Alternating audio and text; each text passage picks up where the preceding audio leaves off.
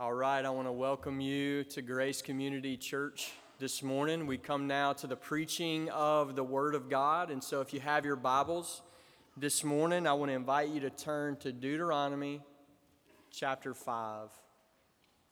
Deuteronomy chapter 5.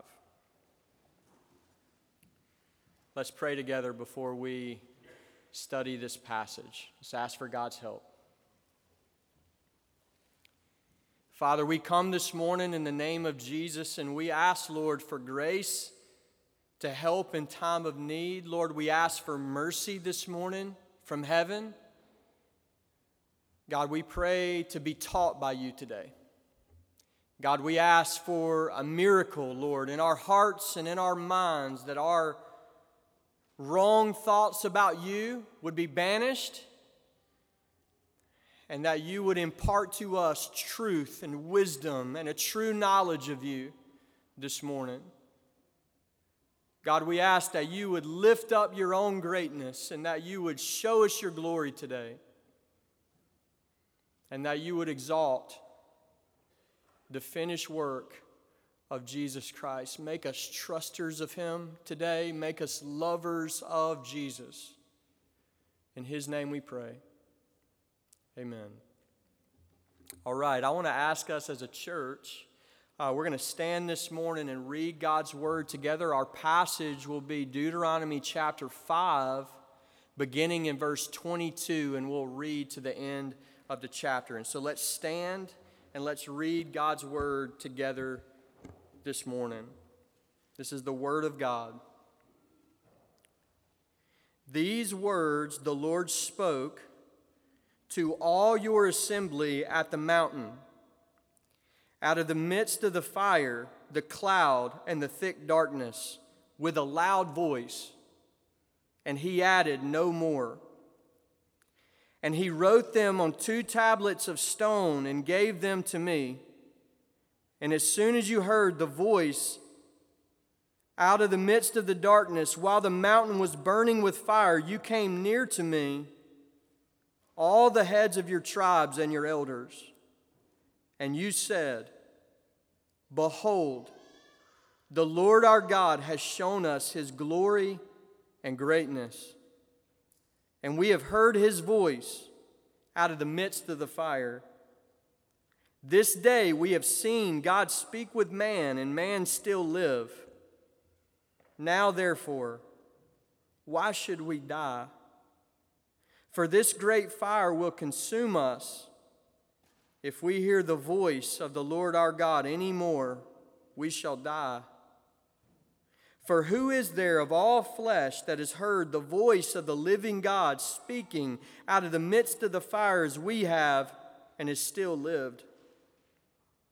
Go near and hear all that the Lord our God will say, and speak to us all that the Lord our God will speak to you and we will hear it and do it.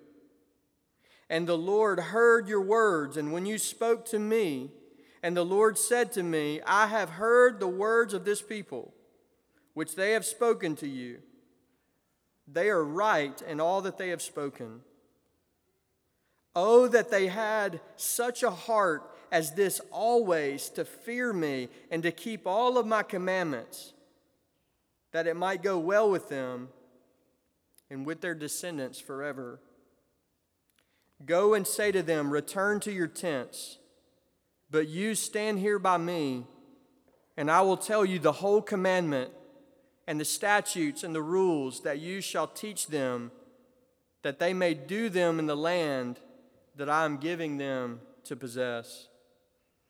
And you shall be careful, therefore, to do as the Lord your God has commanded you. You shall not turn aside to the right hand or to the left. You shall walk in all the way that the Lord your God has commanded you, that you may live, and that it may go well with you, and that you may live long in the land that you shall possess.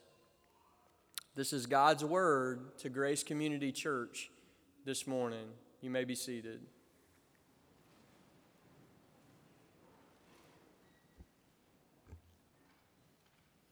Human beings often wonder what it would be like to meet God, to stand in the presence of God, to behold the face of God. In our day, there are books, not necessarily good books, titled 90 Minutes in Heaven, others titled 23 Minutes in Hell, both speculating what it would be like to get a glimpse of eternity, to be out of this world and into the next world. There are songs that we sing, old songs when we all get to heaven, new songs like I Can Only Imagine that ponder this question what will it be like to stand before God? There are prayers that we pray. Oh God, come. God, draw near to us. Show us your glory. Now, it is good to ponder such things. It is good to ponder what it would be like to be before the Lord, to behold the face of God. It is good to sing such songs. It is good to pray such prayers with two important qualifications. Number one, it is good to contemplate God with the, con- with the qualification that you are self aware that your natural default factory setting from your great granddaddy Adam, your natural default setting is to have thoughts about God that are far, far, far too small. It's true of every single one of us. Far too small and even puny. It's like gravity that pulls us down to the earth. Our flesh pulls our thoughts about God down into this natural world. Here's the way this works you look around in creation, you see something you like, and you think, man, God is like that. See something else you like, and you're like, man, that, that must be like God. But here's what the prophet Isaiah says To whom then will you liken God, or what likeness will you compare to him? Who's God like? We have to remember that God is in a category that's absolutely distinct. Everything that we see is called creation, and that's one category. But God is not in that category. God is in God is the creator and everything else is creation. We have to learn to distrust ourselves. We have to learn to distrust our natural impulses, our natural inclinations of, well, I've always thought about God, fill in the blank. You have to learn to just scrap that sentence full sail. And we have to learn to confess that by nature we are God minimizers. We are God belittlers. We are God domesticators. We are those who try to pull down the Holy One and accommodate Him to His creation. Which leads us to qualification number two. When contemplating God, you must always use the Bible as your authoritative God. Always. Always. It was said here several weeks ago in one of the sermons that Greg preached God is not who you think He is, God is who He says He is. God is who He reveals Himself to be in God's Word. And so the Bible is our guide, our authoritative guide. It's not just the starting place where we pick our devotional verse for the day and then make the rest up. Wholesale, the Bible reveals God to us. And we need that reminder lest we be guilty of making a God in the image of man, completely reversing the created order. And so, it's just simply true. You do not know who God is apart from the Bible. Now, in Deuteronomy, in Deuteronomy 5, what Moses is doing is he has just repeated earlier in this chapter the Ten Commandments to the, to the second generation of Israelites, right before they're going to enter into the promised land. And right after he finishes commandment number 10, he draws our attention back to Mount Sinai. Now, this is not the first time this has happened in the book of Deuteronomy. He draws the attention of Israel back to the moment where they met God the moment where they encountered God, where the nation stood in the presence of God, where Israel met her God at the foot of the mountain. And I want you to notice just two broad features of this encounter before we study this passage together. Number one, notice that Israel's encounter with God was governed by God's speech. In other words, notice that this nation being brought into the presence of God, it was governed by God speaking to the nation, God's revelation of Himself, God's word. In other words, don't have this idea in your mind that Israel found God. Israel had a treasure map and they were wandering through the wilderness and they got to Sinai and they said, Eureka, we found him. That's not what happened. That's not what ever happens. Man can't find God. God reveals himself to man. God, God come, this, this happens like every other encounter in Scripture. God comes down and God reveals himself to man, accommodates himself to man, and he does it by his speech, by his word. God reveals himself by his word. Second feature, I want you to notice that there is nothing casual about this encounter with God at the foot of Sinai. Nothing casual about it.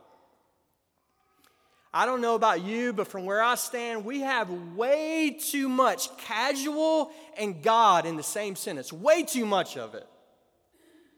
There's not an ounce of this here. Not one single Israelite in this passage is kicking back to have coffee with Yahweh. Nobody. Nobody's at ease and casual because me and God are just tight like that. Not an ounce of casual here. Instead, what we see at Sinai is a moment, listen, of tremendous awe.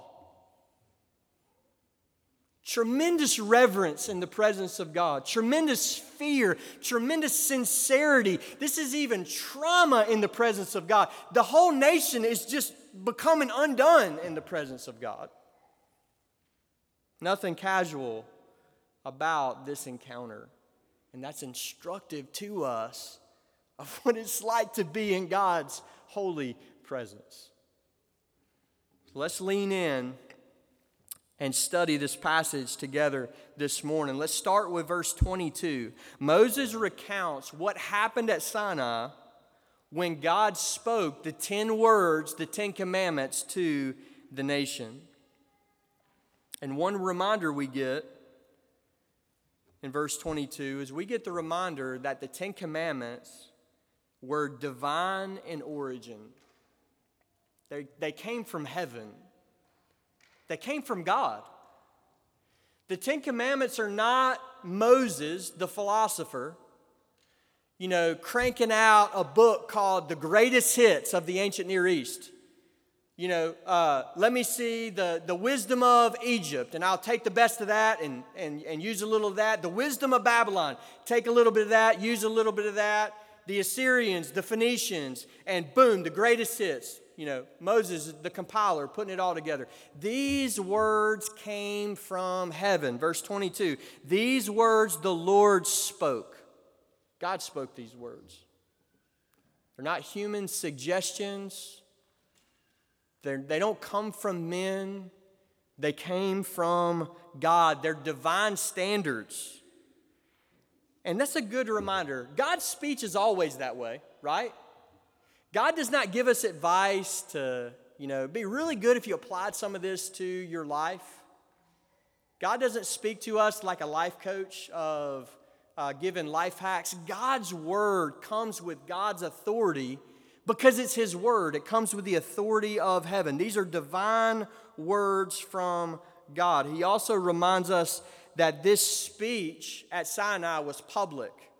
Verse 22 The Lord spoke to all your assembly at the mountain.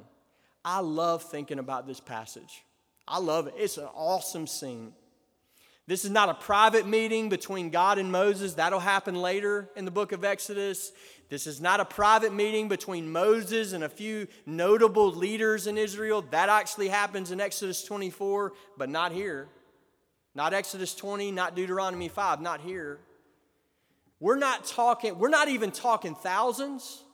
We're not talking hundred, we're talking about hundreds of thousands of souls brought into God's holy presence, hearing God's word at the same time. Awesome scene. God's speech was public. Moses also reminds us that God's speech at Sinai was unique. Verse 22 God spoke these words, and then Moses says, and he added no more. He added no more. The Ten Commandments are unique, are unique uh, in this sense. They're, they're unique compared to all the other words in the Old Covenant. Only the ten were spoken directly by God to the nation. Only the ten were carved in stone tablets that, were, that was given to Moses as a witness of the covenant. Only the ten. Moses says, and he added no more. Finally, Moses reminds us that God's speech at Sinai was powerful. It's almost impossible to describe this moment and the awe and the power of this moment. I want you to think quickly in two categories. What did the nation see, and then what did they hear? What did they see, and what did they hear? Moses reminds them that they saw fire. They saw a great fire.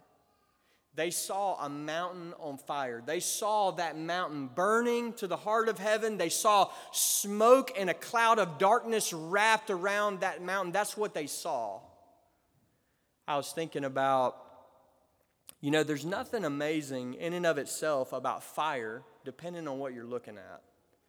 And I was thinking about tiki torches. You know, those things we put on our patios to keep mosquitoes away. And somewhere, they don't work on our Mississippi tarantula mosquitoes, but they must keep some mosquitoes somewhere away. Tiki torches. We all know what that means. Nothing amazing about watching a tiki torch burn. But we're in a whole other category when a whole mountain is burning like a tiki torch to the heart of heaven and hundreds of thousands of souls are watching this moment while the mountain is wrapped in smoke and darkness. That's what they saw. It's an amazing thing. But what they heard is even more amazing. Moses reminds them they heard the voice of God. They heard the voice of the Lord. And Moses says in verse 22 not only did they hear God speak, they heard God speak with a loud voice. They heard the loud voice of Yahweh. I was thinking about all the times in my life in bad weather that you hear those tornado sirens. Starts out in a distance really faint, and you're thinking, Do I hear something right now? And that volume grows and grows and grows, and at full blast, it sounds like this huge megaphone sitting in your living room just screaming, danger, danger, danger. And you think, man, that's loud. Until you hear that lightning crack right outside of your bedroom window. And the foundation of your house starts shaking, and the glass on the windows starts rattling. You're like, whoa, I thought that was loud. This is a whole nother level of loud. That's God's voice. That's a, that's a comparison to God's voice, God's mighty, majestic, powerful voice. They heard God speak like that at Sinai. And what they heard created a crisis. There was a national crisis that followed the speech of God, God's 10 words that were given to the nation. And that crisis was created by the authority of the speaking God. I want to give you a few reminders about the voice of God because this is true all across this room. We have too small of thoughts of what happened at the foot of that mountain. We have too puny of thoughts of what they heard and the majesty that was revealed at the foot of that mountain. They heard the voice of God. Genesis chapter 1 tells us that God made everything in the world. Everything that exists, God made it. But Genesis chapter 1 tells us how God made everything in the world. And he did it by merely speaking.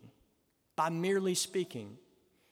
Hebrews tells us by faith we understand that the universe was made by the Word of God.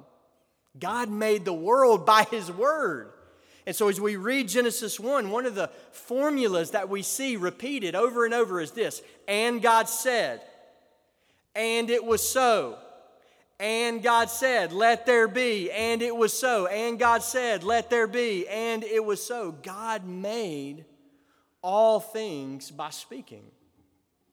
How much power God's word has, how much authority God's word has. Psalm 29 is a meditation on the word of God. Psalm 29 reminds us that the voice of the Lord is powerful, the voice of the Lord is full of majesty. The voice of the Lord breaks the cedars of Lebanon. The voice of the Lord strips the forest bare. God speaks with authority. And so the same vo- voice that spoke creation into existence also thundered from Sinai and addressed the whole nation. And what Moses reports next, as far as the response of the people, is typical in Scripture. In other words, what happens next doesn't surprise us as we read our Bibles, the whole thing. It's typical. What I mean is this is that the Bible actually shows us that there is a pattern happens often enough that you could call it a predictable pattern of human behavior in the presence of God. Let's take just a moment to review some of these examples.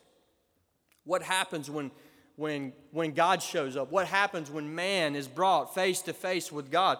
When God appeared to Adam after his sin, what did Adam do?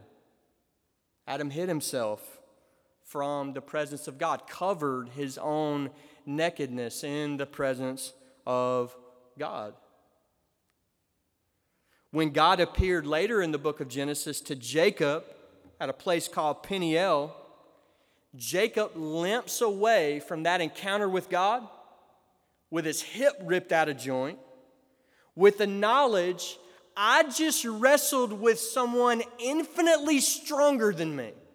He was humbled in the presence of God. When God appeared to Moses at the burning bush, Moses was overwhelmed with a sense of his own inadequacy. I can't, I'm not able, Lord. When God appeared to Joshua at Jericho, Joshua, the leader of Israel, fell on his face before one who announced himself as the captain of the army of the Lord. He met one mightier than he was, stronger than he was, more authoritative than he was, and he hid his face before the angel of Yahweh. When God appeared to Manoah, the father of Samson, he saw the angel of the Lord and he was convinced. He told his wife, We are about to die because we just saw God. When God appeared to Job, in the midst of Job's complaint, and God lays three chapters of questions to Job, calling him to account. What does Job do? He puts his hand over his mouth and he says these words I despise myself. When God appeared to Isaiah in Isaiah chapter 6, we're told that he saw the Lord high and lifted up, train of his robe filled the temple in the, in the year that King Uzziah died. And what happened to Isaiah? That righteous prophet, probably the most clean lips in Israel, that's the man that speaks for Yahweh. That's the man that speaks the word of God. When he sees the Lord, Isaiah the prophet pronounces woe and doom upon himself. Woe is me, for I am undone. And the man with the cleanest lips in Israel says, For I am a man of unclean lips, and I dwell in the midst of a people of unclean lips. The one whose job the prophet of the Lord, to announce woe and doom upon unrepentant sinners, pronounces woe and doom upon himself in the presence of God. You notice in a theme yet? When Jesus appears to Peter at the Sea of Galilee, and he gives Peter the command to let down his nets into the Sea of Galilee after fishing all night. Peter lets down his nets at the command of Jesus. And Peter looks down into the waters that he's fished his whole life as a fisherman. Daddy was a fisher, always been a fisherman. And all of a sudden, he sees fish in the ocean obeying the voice of their master named Rabbi Jesus. And in that moment, Peter makes a beeline to buckle his knees before Jesus Christ. And what does he ask Jesus to do? He says, Depart from me. And he confesses to be unclean and unworthy to be in the presence of Jesus. When Jesus appears to John, the apostle, in the book of Revelation, we're told that Jesus appears, listen, as one whose eyes are like a flame of fire. That's awesome.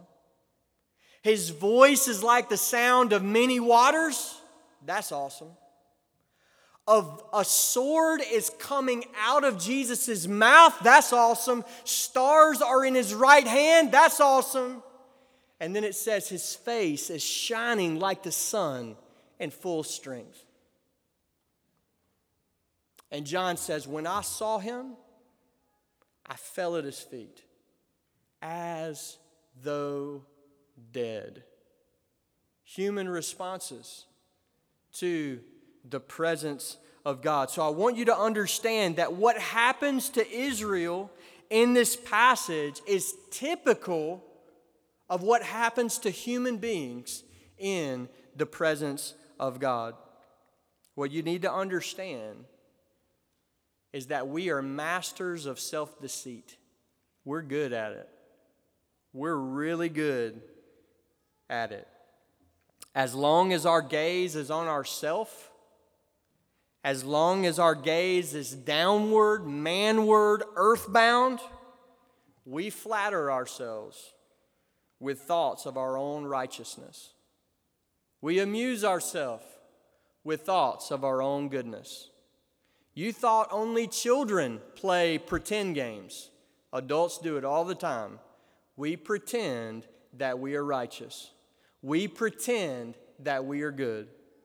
Now, don't get me wrong. Don't get me wrong.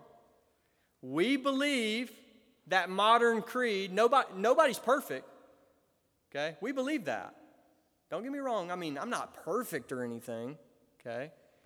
In fact, that's one that's the one thing that almost everybody can agree to is nobody's perfect.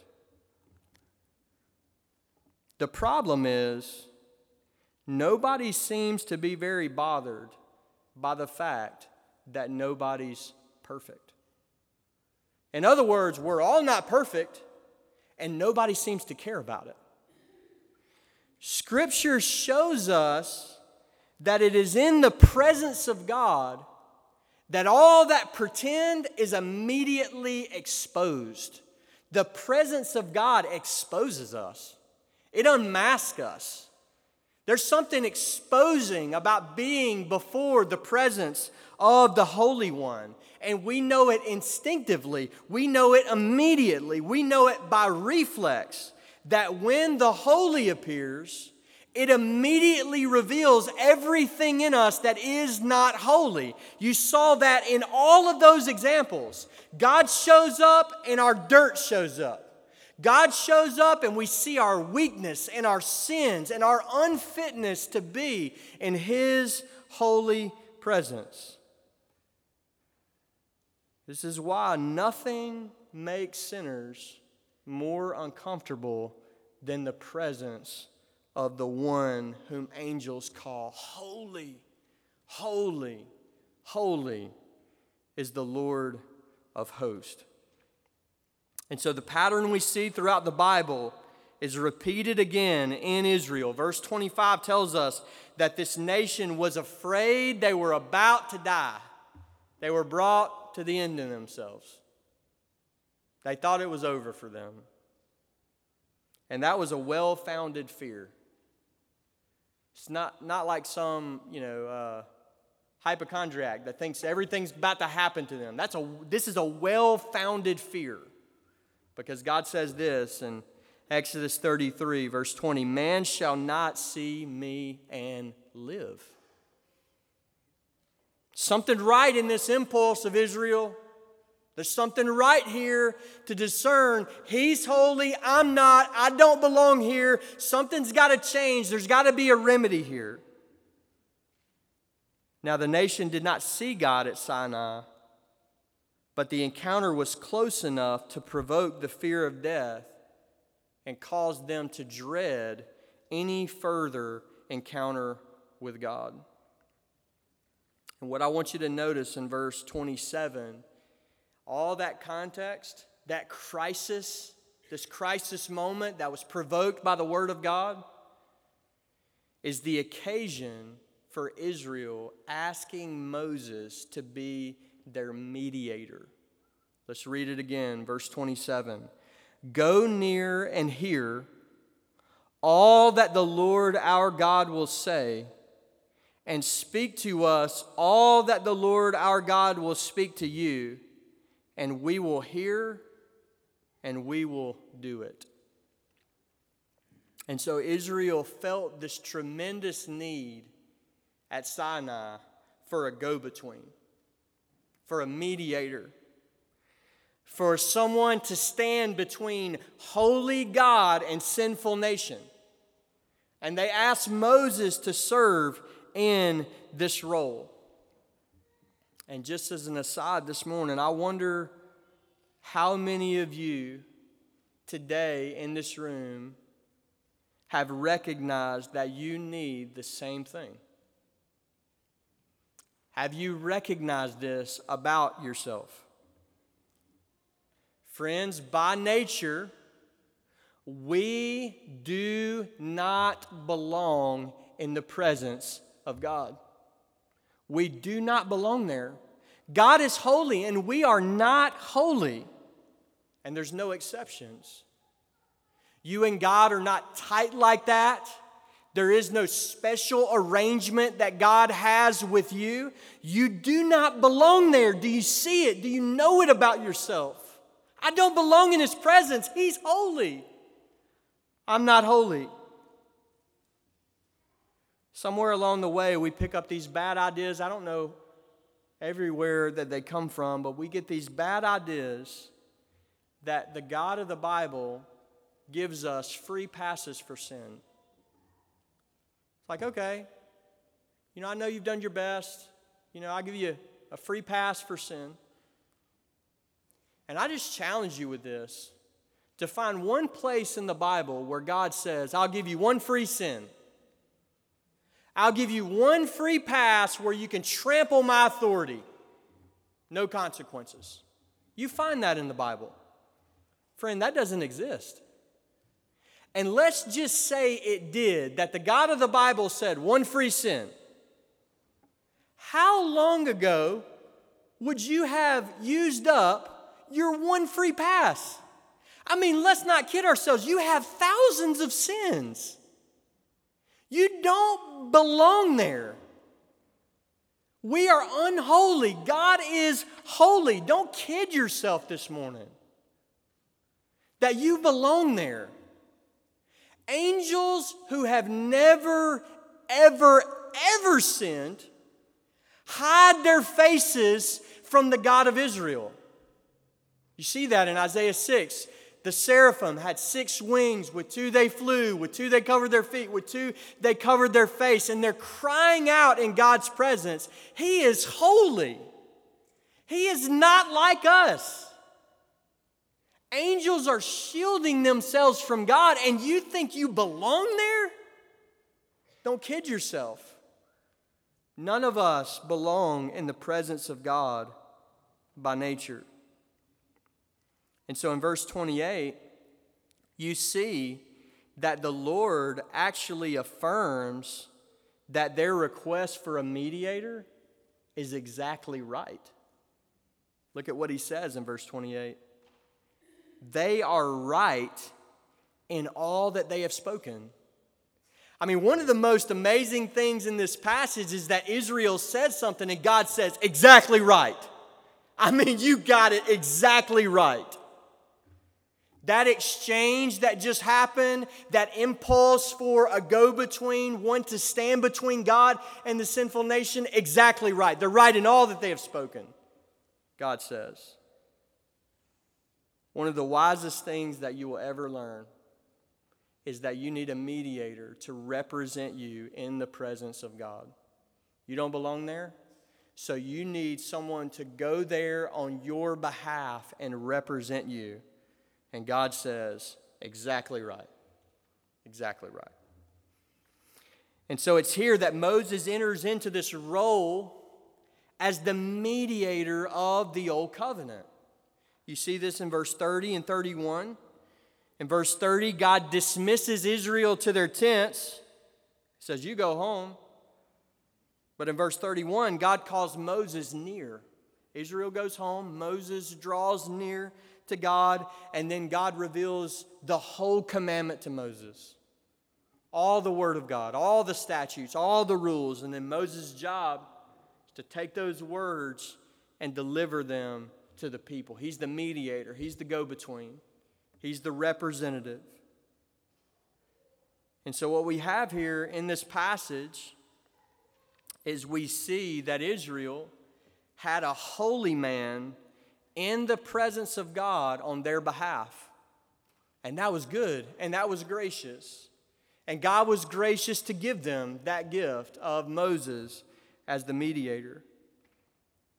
But our passage also shows us that this arrangement was not enough. And you see this in verse 29. Look there with me. God signals in his speech that disobedience is coming. They're promising to obey, and God says this in verse 29 Oh, that they would fear me like this always. In other words, he sees their response in Israel and he says, Man, oh, that Israel was like this all the time. Sure, they will fear him at Sinai with a fire theophany, cooking the mountain like a torch. Sure, they'll fear him when they hear the voice booming from heaven. But what about all the other times when there is no theophany? What about all the other times in Israel's life when there is no audible word from heaven? When all they have to go on is, it is written. What about then? What about when they can't see God? Will they fear me then? And God says, Oh, that they would fear me like this always. Always. As the story unfolds, we see that Israel reveals itself as a disobedient nation. In fact, the same ones who asked Moses to be their mediator, in very short order, they reject his leadership. They grumble against his leadership. The very ones that asked for Moses to be the mediator were the wilderness generation that died as unbelievers in the wilderness under the judgment of God. In other words, their pledged obedience, when they say, Moses, you come back and tell us what we do and we'll do all of it, it was short lived. Their pledged obedience was short lived. And so, what's happening in this passage is that God is showing us something true about this arrangement. There's something true here. Sinful man needs a mediator before a holy God. And we see that here. And yet, in this same passage, we also see that this arrangement and Moses' mediation does not secure Israel's obedience. It shows that the very same passage that shows us that we need a mediator shows us that we need something better than Moses, something better than the old covenant. And friends, this is how biblical types work, biblical typology. They're true pictures, they tell us true things, but they're not the ultimate form of what they point to. Paul calls these two speeds the shadow and the substance. You have the picture here, Moses' mediation, but you have it pointing beyond itself, pointing us forward. And so in our passage, the mediation of Moses points us forward as a type of the mediation of Jesus Christ. Moses has given us a gospel picture in this passage. We need something like this, but we need something better than this. And even in the book of Deuteronomy, Israel is instructed to look beyond Moses. Don't get stuck on Moses, look beyond Moses. Listen to this passage in Deuteronomy 18, beginning in verse 15. This is God's promise to the nation. The Lord your God will raise up for you a prophet like me from among you, from your brothers. It is to him you shall listen, just as you desired of the Lord your God at Horeb on the day of the assembly when you said, Let me not hear again the voice of the Lord my God, or see this great fire any more, lest I die. And the Lord said to me, They are right in what they have spoken. I will raise up for them a prophet like you from among their brothers, and I will put my words in his mouth, and he shall speak to them all that I command him. And whoever will not listen to my words that he shall speak in my name, I myself will require it of him. I want you to notice that Moses references this very same event, Sinai. This very same moment where Israel says, Please be our mediator. And Moses puts his finger right there and says, You know what God did with me? There's another one coming like me. And God requires that you listen to him. God's going to put his word in that prophet's mouth, and God will require you to obey him. Friends, if there is nothing else that you have heard today, if there is nothing else that you have heard today, I want you to wake up and I want you to hear this Jesus Christ is the mediator that Moses pointed us to. Jesus is that mediator. Jesus is that prophet like unto Moses that would arise from Israel, from among your brothers. Jesus is the one that God put his word in Jesus' mouth. And God requires that you listen to him, God requires that you obey him. Jesus is the mediator. Jesus came to do what Moses could not accomplish. 1 Timothy chapter 2 says it this way There is one mediator between God and man, the man, Christ Jesus. Friends, if you feel that need, I don't belong in God's presence. I need someone to represent me in the presence of God. The Bible says you have one shot, you have one opportunity, you have one glorious mediator between God and man. You have to deal with the man, Christ Jesus. He is the one mediator between God and man, the only go between, the only representative. The Bible says that Jesus is greater than Moses. Comes right out of Hebrews chapter 3. And it says it in this way Jesus is greater than Moses in a similar way that the builder of the house is greater than the house. Jesus is greater than Moses. Let's think about some of the ways of how. Moses was a righteous man, a holy man, but he was relatively righteous. Relatively. When we compare him to other men, he was righteous. Even when we compare him to other saints, he was righteous, but he wasn't perfect. Friends, I'll remind you that the mediator of the old covenant didn't even enter the promised land. Moses sinned against God. God judged him for his sin. Moses wasn't without sin, he was a holy man, but he wasn't without sin. He was relatively righteous. Jesus was perfectly righteous, not a blemish not a blemish in the spotless record of Jesus Christ. The Bible says he was tempted in every way that we are, yet he was without sin. There was no sin in Jesus Christ. He was perfectly righteous, spotlessly righteous.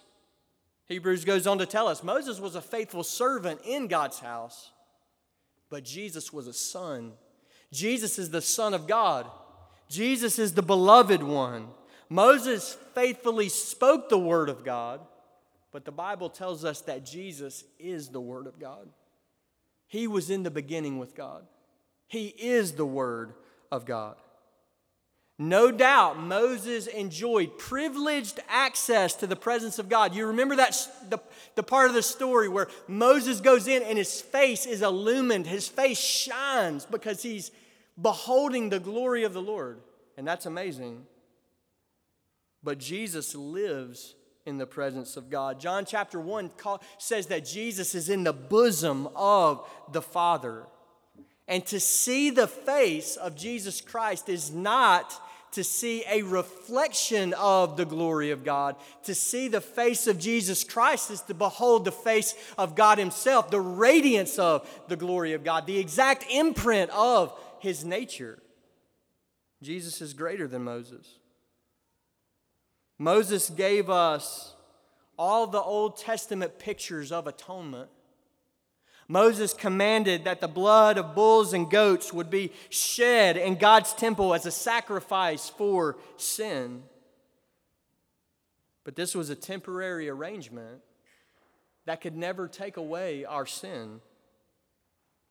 Jesus came to do what Moses could never do. Jesus gave his life as that spotless lamb, that perfect righteousness qualified him to stand in God's presence on our behalf. And what did he do? He died as a sacrificial lamb. He poured out his blood to secure forgiveness of sins. He did what Moses could never do. He secured forgiveness for the people of God. Hebrews says it this way He entered once for all into the holy places and by means of His own blood secured eternal redemption. Done. Done. Last but not least, Moses died. Moses died. Israel's mediator did not live forever doesn't even live into the next book of the Bible, Joshua. Not so with Jesus. By means of his resurrection, he conquers death, he conquers the grave, and Jesus always lives. The grave is behind Jesus. He never faces it ever again. He ate it for breakfast. That's 1 Corinthians 15. Oh, death, where is your sting? He's conquered death. And Hebrews tells us that his resurrection allows him to continue in his office of priest representative forever. Forever. We always and forever have a man representing us in the presence of God. His name is Jesus, the resurrected one. Hebrews tells us that he always lives to make intercession for the saints. Friends, I want you to see the glory of what God has done in Jesus Christ. It's glorious. He's been painting these pictures for thousands of years of what we need, giving us promises to draw our hope towards Christ, and then He does it and He fulfills it in Jesus. And think about that this morning. How could the gospel of Jesus Christ be any better than what God has revealed? How could it be better? It's glorious news, it's good news. The wisest thing that you could ever do is what Moses told you to do in Deuteronomy 18. It's the wisest thing you could ever do. Is you should listen to him. Think of how simple that is. There's a prophet coming like me. Listen to him. Listen to him. God will require that you listen to him. Listen to Jesus. I want to give you a reminder just one thing that Jesus said. Here's what he says Whoever comes to me, I will never cast out. Whoever comes to me, I will never cast out. And so maybe this morning you got that reminder of all your thousands of sins that make you unfit for the presence of God, and you know that you don't belong there. Listen to Him. Jesus says, if you come to Him, you, though you don't belong in and of yourself, He will never cast you out of the holy presence of God. His blood covers all of our sins. In Christ, you have a promise that you will never be removed. And so let's thank God this morning for what God has done for us through our great mediator, Jesus Christ. Let's pray. Father, we thank you for making a way for us to draw near to you. God, you did it. Thank you that through the gospel we can come without fear. And it, it's, it's amazing to us, Lord, that you even tell us that we can come with boldness to the throne of grace, into the holy places. Such is the sufficiency of the work of our mediator. Thank you, Lord. Jesus, thank you for coming to do what Moses could not. Lord, we worship you as the one who never fails. You accomplished all of your work.